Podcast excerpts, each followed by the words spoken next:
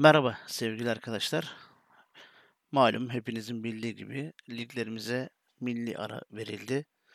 Bu milli araya iki özel e, iki milli maç sığdırdık. E, iki maçtan da toplam 6 puan aldık. Puan olarak baktığımızda bizi sevindiren ama futbol olarak çok tartıştığımız bir iki maç geçirdik. Bu iki maçın sonunda sevgili teknik direktörümüz Şenol Güneş'in açıklamaları, daha doğrusu o açıklamalar altındaki sistemleri birazcık daha gündemi meşgul etti. Belki Şenol Hoca kendince haklı. E, malum kendisi ülkemizin yetiştirdiği ünlü teknik direktörlerimizden bir tanesi. Sadece teknik direktör olarak değil, bugüne kadar ki sergilediği tavrı, konuşmaları, bilgisi, kültürü, birikimiyle ayrı bir yerde olan bir insan. Onu eleştirirken hakikaten böyle farklı bir pencereden bakmak gerektiğine inanıyorum ben de. Malum kendisi bu ülkenin milli takımını dünya üçüncüsü yaptı. Daha sonra karizması yok denildi. Bir sürü eleştiriler yapıldı. Ve hak ettiği yere daha çabuk gelmesi gerekirken bu vakit uzadı. Şenol Güneş hocamızın medya gücü olarak baktığımızda diğer teknik direktörlere göre biraz daha geride olduğunu söyleyebiliriz. Medya gücü yok ama taraftar bazında, futbol sever bazında baktığımız zaman Şenol Güneş hocamızın yeri tartışılmaz. Ayrı bir yerde her zaman saygıyı hak eden bir insan kendisi. Peki kendisini hiç mi eleştirmeyeceğiz? Tabii ki eleştireceğiz ama bu eleştirilerimizi bizler hep belli bir çizgide yapmalıyız. Sadece kendisine değil, diğer teknik direktörlere de. Ee, söylemlerini, hareketlerini, tavırlarını beğenmediğimiz teknik direktörler de en azından eleştiri yapılırken belli bir saygı çizgisini mutlak kesinlikle hak ediyor. Andorra karşısında seyrettiğimiz milli takıma baktığımız zaman gördük ki ne Şenol Güneş hocamız ne de sahadaki futbolcularımız bu maça psikoloji olarak hazırlanmamışlar. Moldova maçı da aynı. Evet 4 gol attık. Evet puan aldık. Gollere baktığımız zaman sevindik. Ama bütün e, maçların yaşananların temelinde baktığımız zaman görürken tek bir net sonuç var. O da biz e, maalesef böyle bu tip maçlara tam olarak hazırlanamıyoruz. Yani bir Fransa maçına hazırlandığımız gibi hazırlanamıyoruz. Fransa maçına baktığınızda gördüğümüzde hem teknik direktörümüzün hem de oyuncularımızın olaya daha farklı baktığını, daha farklı hazırlandığını sahadaki performanslarıyla birebir olarak ölçüştürebiliriz. Peki bu genel hastalık neden kaynaklanıyor? Yani kulüpler bazında da milli takım bazında da bizler bizim için hayatı önem arz eden maçlara hazırlanamıyoruz. Bir yerlerde eksiklik var. Burada şu öne çıkıyor öncelikli olarak kulüplerimizde ve milli takımımızda teknik heyetimizi ve futbolcularımızı psikolojik olarak hazırlayacak profesyonel bir ekip var mı? Var ise bunlar görevlerini tam yapabiliyorlar mı? Eğer var ise görünen o ki tam yapamıyorlar. Yok ise de büyük bir eksiklik bu. Futbol sahada oynandığı kadar, teknik taktik kadar, futbolcuların performansı kadar diğer futbolu bütünleyecek etkenlerle hazırlandık, hazırlanmalı. Bu yüzden psikolojik destek sağlayacak profesyonel ekiplerin önemi burada öne çıkıyor. E, sonuçta başarı bekliyoruz.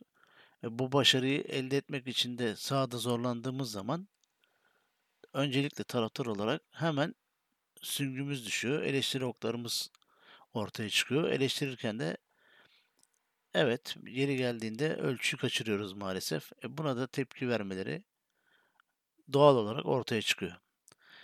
Tepki verirken de aslında hocalarımızın en az onları eleştirenler kadar biraz daha düşünceli, sağduyulu olmalı gerek. Yani evet eleştiriye cevap veriyorlar ama bu eleştirilere cevap verirken de işin içine fazla sistemi katarsak bu olay bizi gelecek adına iyi bir yerlere taşımıyor. Yani bir sonraki maçları daha farklı etkiliyor.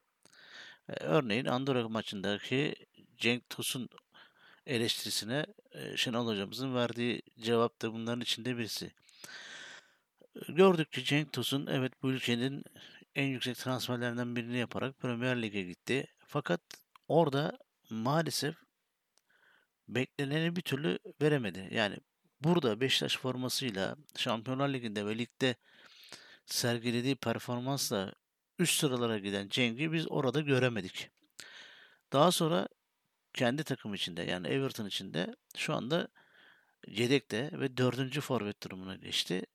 Ve o dördüncü forvet durumuna düşmesinin ötesinde de onun önündeki futbolcuların yaş ve performanslarına baktığımız zaman burada Cenk Tosun'un işinin daha da zor olduğunu görüyoruz. Yani sanki birazcık daha Everton'da kalmaya devam ederse yedek kulübesine mahkum olduğu süreç uzayacak gibi. Ne yapabilir? Kendisine transfer teklifi geldiğinde oynayabileceği bir takımda e, gitmesi tercihlerin arasında olursa çok iyi olur. Çünkü gördük ki Andorra karşısında evet Premier Lig'den gelen bir oyuncumuzdu ama maalesef maç eksiği göz önüne çıktı. Çünkü bir futbolcu için en önemli şey maç oynamaktır. E, antrenmanda verdiğiniz performanstan daha önemlisi forma bulup sahaya çıkmanız. İlk 11'de mutlak ve mutlak yer bulmanız. 11'i içinde yer bulamazsınız bile kendinizi en azından teknik direktörünüze 60. dakikalarda ben oyuna girerim, bu oyunu çeviririm hissini verdirmeniz lazım ama işte Şen, e, Cenk Tosun'un maalesef böyle bir eksikliği öne çıktı. Kendisini çok seviyoruz. Futbol sever olarak gönlümüzdeki yeri de başka. Onu hep iyi yerlerde görmek istiyoruz. Özellikle Beşiktaş camiası kendisini hep iyi yerlerde görmek istiyor. Tosun Paşa'sını. Fakat bu bazen işte olmuyor. İnşallah Cenk de hatalarını görmüştür. O bu hatalarından dersini almıştır. Bu milli aradan sonra tekrar lige dönüş yapıldığında öncelikle Everton'da performansını üst seviyelere çıkararak yine 11'de yer bularak bizleri ekran başına taşır. Yani çünkü hem Andorra karşısındaki Andorra'nın kalecisini ele aldığımızda daha sonra Moldova kalecisini ele aldığımızda ki Moldova kalecisi geçen sezon kendi liginde 80 gol yemiş bir insan. Yani düşünebiliyor musunuz? 80 gol yemiş bir kaleciye karşı oynuyorsunuz. Yani 80 gol yemiş bir kaleci psikolojik olarak hiçbir zaman kendini güvende hissetmez. İster kendi takımında olsun, ister milli takımda olsun. Yani Cenk Tosun'un attığı ilk golün belki 3-4 tanesini daha farklı şekillerde atması lazımdı. Andorra'ya karşı atması lazımdı. Andorra'nın kalecisini gördük işte. Ona benzetmeler yapıldı. Patates çuvalı mı? E, yok kasap çırağı mı? Evet yani görüntü olarak belki de bu tatlı takıntıları hak ediyordu. Ama biz maalesef bu kaleciye karşı bir şey yapamadık. Doğru düzgün. Becerikli olamadık. Maçı da son dakikalarda bulabildiğimiz golle lehimize çevirdik.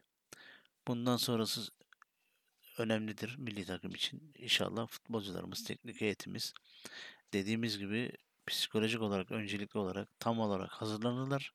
Maçlara öyle çıkarlar. Çünkü biz milli takımımızı hep iyi yerlerde görmek, bizlere güzel şeyler yaşatmasını bekleyen milletiz. Milli takımımız da bunu hak ediyor futbolun gelişimi için öncelikle bu şart.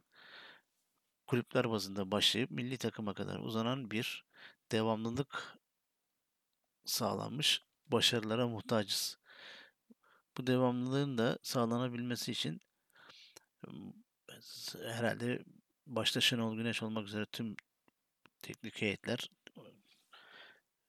tüm teknik adamlar, tüm takımlarımız hazırlıklıdır diye düşünüyor, umuyoruz.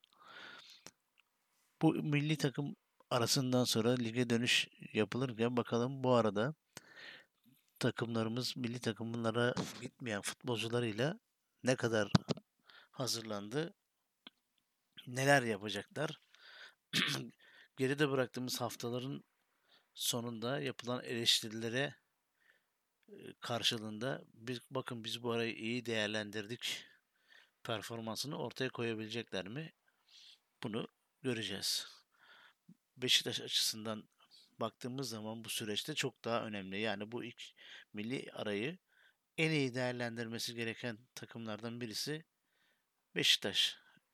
Ee, oyuncu kadrosuna baktığımız zaman Galatasaray ve Fenerbahçe'ye karşı belki biraz daha geride duruyor olabilir ama Abdullah Avcı gibi bir teknisyenin elinde bu takımın daha ileriye taşınması lazım. Bunun için de başta yönetim, sonra teknik heyet bu süreci, bu arayı, bu boşluğu iyi değerlendirmiştir diye umuyoruz. Bunu da ligdeki bu aradan sonra yapılan ilk maçta göreceğiz. Hep birlikte yaşayacağız. İnşallah kötü eleştirilerde bulunmayız. Lige Fenerbahçe açısından baktığımızda da Fenerbahçe geçen sezonlara, geçen sezon özellikle yaşadığı süreçte süreçten sonra iyi başlamak zorundaydı. Bunu da iyi değerlendirdi, iyi başladı, iyi puanlar aldı. O da belki çok futbol olarak geri geldiği zamanlar çok ön planlara çıkmadı ama sonuçta önemli olan kendisi adına o puanları alabilmeliydi ve aldı. Galatasaray'da da durum baktığımız zaman Falcao transferiyle gördük ki e, Galatasaray şu anda ligin en iyi takımlarından bir tanesi. Şampiyonluğun da şu anda en büyük adayı. E sadece şampiyonluk yetmeyecek. E, tabii ki mutlak e, Galatasaray'a. Fatih Terim hocamızın liderliğinde onlar da özellikle Şampiyonlar Ligi'nde çok işler yapmakla kendilerini hazırlıyorlar. Kendilerini buna bir nevi şart koşuyorlar. Yani ligde evet bir şekilde biz mücadelemizi ortaya koyuyoruz. Zaten hep şampiyonluğa oynayan takımız ama artık bize sadece e, Türkiye Ligi'ndeki aldığımız sonuçlar, Türkiye Ligi'ndeki performansımız, başarımız yetmez. Biz yine bize yakıştırılan o Avrupa Fatih'i söylemini tekrardan ortaya çıkartmalıyız. Bütün futbol severler de olarak tabii ki Galatasaraylar bunu daha öncelikle istiyorlar. Ama biz de bir futbol sever olarak bir Türk takımı olarak Galatasaray'ın yine eskiden olduğu gibi göğsümüzü kapatmasını bekliyoruz. Grubu çok zor olabilir Şampiyonlar Ligi'nde ama Galatasaray ne zorlukları aşmış, ne zor rakiplere karşı başarılar elde etmiş, bizleri sevindirmiş bir takım. Tarihinden, geçmişinden aldığı başarılarla yenilerini yapmamasının bir imkanı imkansızlığı yok. Mutlaka yapacaktır. E, demin de dediğimiz gibi şu kurmuş olduğu kadroyla özellikle de Falcao gibi bir ismin e, transferiyle bunu yapabilecek kapasitenin izlenimlerini vermeye başladı. Bunu ligdeki ilk milli aradan sonra oynanacak maçta zaten mutlaka göstereceklerdir. Falcao'ya çok e, olumsuz laflar da söylendi. E, fakat gördük ki Falcao buraya futbol oynamaya aç gelmiş. Yani Monaco'da ki e, üst düzey bir takımda olmasına rağmen Galatasaray'da özellikle taraftarın vereceği güçle birlikte e, Türkiye futboluna önemli katkılar, Galatasaray'a önemli puanlar, önemli başarıların imzasını atacaktır. E, bunu da dediğimiz gibi buradaki söylemlerinde, gözlerindeki ışıltıda gördük. Çünkü bir futbolcu için, özellikle bir forvet için en önemli şey muhteşem taraftardır. Yani futbolcu taraftarı tribünde gördüğü zaman onun coşkusuyla sahada yapabileceklerini 2'ye 3'e 4'e katlar. E, Falcao'da da zaten bu potansiyel var. E, bunu mutlaka başaracaktır. Özellikle biz Avrupa'da e, ülkemiz adına Galatasaray adına böyle puanlar almasını, böyle güzel oyunlar sergilemesini, futbol denen temaşayı sahnede yani yeşil sahalarda en iyi şekilde ortaya koymasını bekliyoruz. Hem Galatasaray hem de diğer Avrupa'da mücadele edecek takımlarımızdan temelde beklediğimiz iyi niyetimiz budur. Çünkü biliyoruz ki bizim birbirimize al, birbirimizin alacağı puanlara özellikle ülke olarak çok ihtiyacımız var. Yani yıllar önce Galatasaray Başkanı Faruk Süren'in bir sözü vardı. E, yani anlıyorum işte rakiplerimiz belki bizim başarılı olmamızı istemiyorlar ama biz de İngiltere gibi işte İspanya, İtalya gibi her sene 4-5 takımla Avrupa'da üst düzey liglerde mücadele edersek yeri geldiği zaman tabii ki birbirimize karşı böyle aman ya puan kazanmasın gibi şeyler söyleyebiliriz ama şu an futbolumuzun yaşadığı bu süreçte ben de Faruk Süren'in o zamanki sözüne katılıyorum. Ee, alacağımız puanlar birbirimiz adına hem de kendi adımıza çok önemli. O yüzden Avrupa'da mücadele eden her takım bizim için çok önemli. Bu Başakşehir de önemli, Beşiktaş da önemli, Galatasaray da önemli. Hepimiz Trabzonspor da çok önemli. Bunları yapacağız.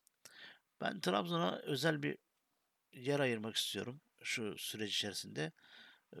Uzun yıllar sportif başarı olarak hep gerilerde kaldı Trabzon. Bir futbol kenti olan Trabzon'a dışarıdan baktığımızda çok da yakışmadı. Yani Trabzonlular kadar diğer futbol severler de Trabzon'un artık bir şampiyonluk yaşamasını bekliyorlar. Ünal Hoca ile birlikte yeni bir yapılanma sürecine girdiler. E, takımın yaş oranının düşmesi, gençleştirilmesi, iyi oyuncularla takım takviye edilmesi, e, Sosa gibi tecrübeli bir ismin önderliğinde Trabzon bu sene neden şampiyonluğun en büyük adayı olmasın? Neden Avrupa'da bir şeyler yapamamasın? Bekliyoruz, umuyoruz. Onlar da inşallah Türk futbolu olarak bizleri iyi yerlere taşırlar.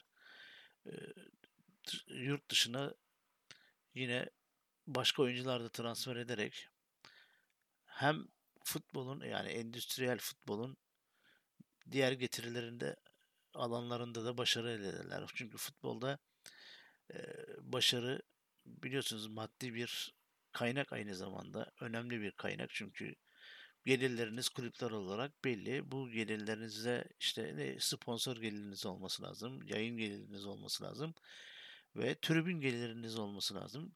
Tribün gelirleri de ülkenin ekonomik şartlarıyla belli bir oranda gidiyor. O da başarı elde ettikçe e, tribün geliriniz artıyor. Başarı elde etmeye devam ettiğiniz zaman sponsor gelirleriniz artıyor. Çünkü e, sponsor olacak firmalar başarılı takım, üst düzeylere oynayan takımları seçiyorlar. Bunlar da doğal olarak normaldir. Çünkü herkes marka değerini önemsiyor. E, kulüplerimizin de araba ve marka değerini taşımaları için başarılarını devamlılık sağlamış bir hale getirmeleri lazım. Bu da kaliteyi arttırırsak işte te, geçen sohbetlerimizde söylediğimiz gibi tesisleştirme altyapı anlamında futbolun doğrularını yaparsak üstüne koya koya ilerleyeceğiz. Bu ilerlemenin sonunda o özlediğimiz futbol kültüründe burada Şenol Hocam'a da katılıyorum milli maç sonrasında söylediği gibi o futbol kültürünü de oluşturduktan sonra e, bizim ülkemizde e, bir La Liga, bir Premier Lig, bir Serie A gibi Bundesliga gibi neden dünyada takip edilen ligler arasına girmesin? Bunun için herhangi bir e, eksimiz yok, artımız var ama sadece bizim bu artıyı özellikle yöneticiler olarak ön plana çıkartmalı, olumlu işlemeli ve olumlu yerlere taşımalıyız. Devlet sadece e, kötü yönetimlerin arkasından oluşan maddi yükleri karşılanması için e, devletten bir beklentimiz olmamalı. Artık kulüplerimiz doğru işleri, doğru adımları atarak maddi yapılanmayı düzeye çıkartarak bir yandan da bu maddi yapı düzeltmenin ardından işte altyapı gibi dediğimiz gibi ve tesisleşme gibi yer, yerlerde de iyi yerlere, olumlu yerlere taşırlarsa Türk futbolu, Türk futbol severlerinin istediği noktaya gelecektir. Bunun olmaması için hiçbir neden yok. İnanmalıyız. İnanmadan önce bu inanmayı da pekiştirmek için yöneticilerimizin de artık bu gerçeği doğru algılayıp doğru yapmasını beklemeliyiz. Ya da bunun e, beklemenin ötesinde artık özellikle kongre üyeleri olarak kulüplerimizin yöneticilerimizi bu, bu yönde itici bir kuvvet haline gelmeliyiz. Bu da kısır döngüler içerisinde değil, her kongrede yaşanan olumsuz manzaralarla değil, olumlu eleştirilerle konuşarak, birbirimizi konuş, konuşarak ve anlayarak bir yerlere getirmeliyiz. Çünkü e, hepimiz birbirimize bir şekilde muhtacız. Bu muhtaçlığın temeli de olumlu hale nasıl gelir? İşte, işte konuşarak, doğruları konuşarak, doğru şekilde konuşarak, birbirimizi bu konuşmaların sonrasında anlayarak ve geçmişteki hatalarımızdan da ders alarak becerebiliriz. Evet, bir e, programında daha doğrusu bu mecrada sizlerle birlikte olduğum ikinci programın e, daha sonuna geldik. E, sizlerden gelecek eleştiriler de mutlaka bizim de hatalarımız varsa düzelmemizi sağlayacaktır. E, herhangi bir kusur işlediysek affola, sağlıcakla kalın. Başarılar herkese.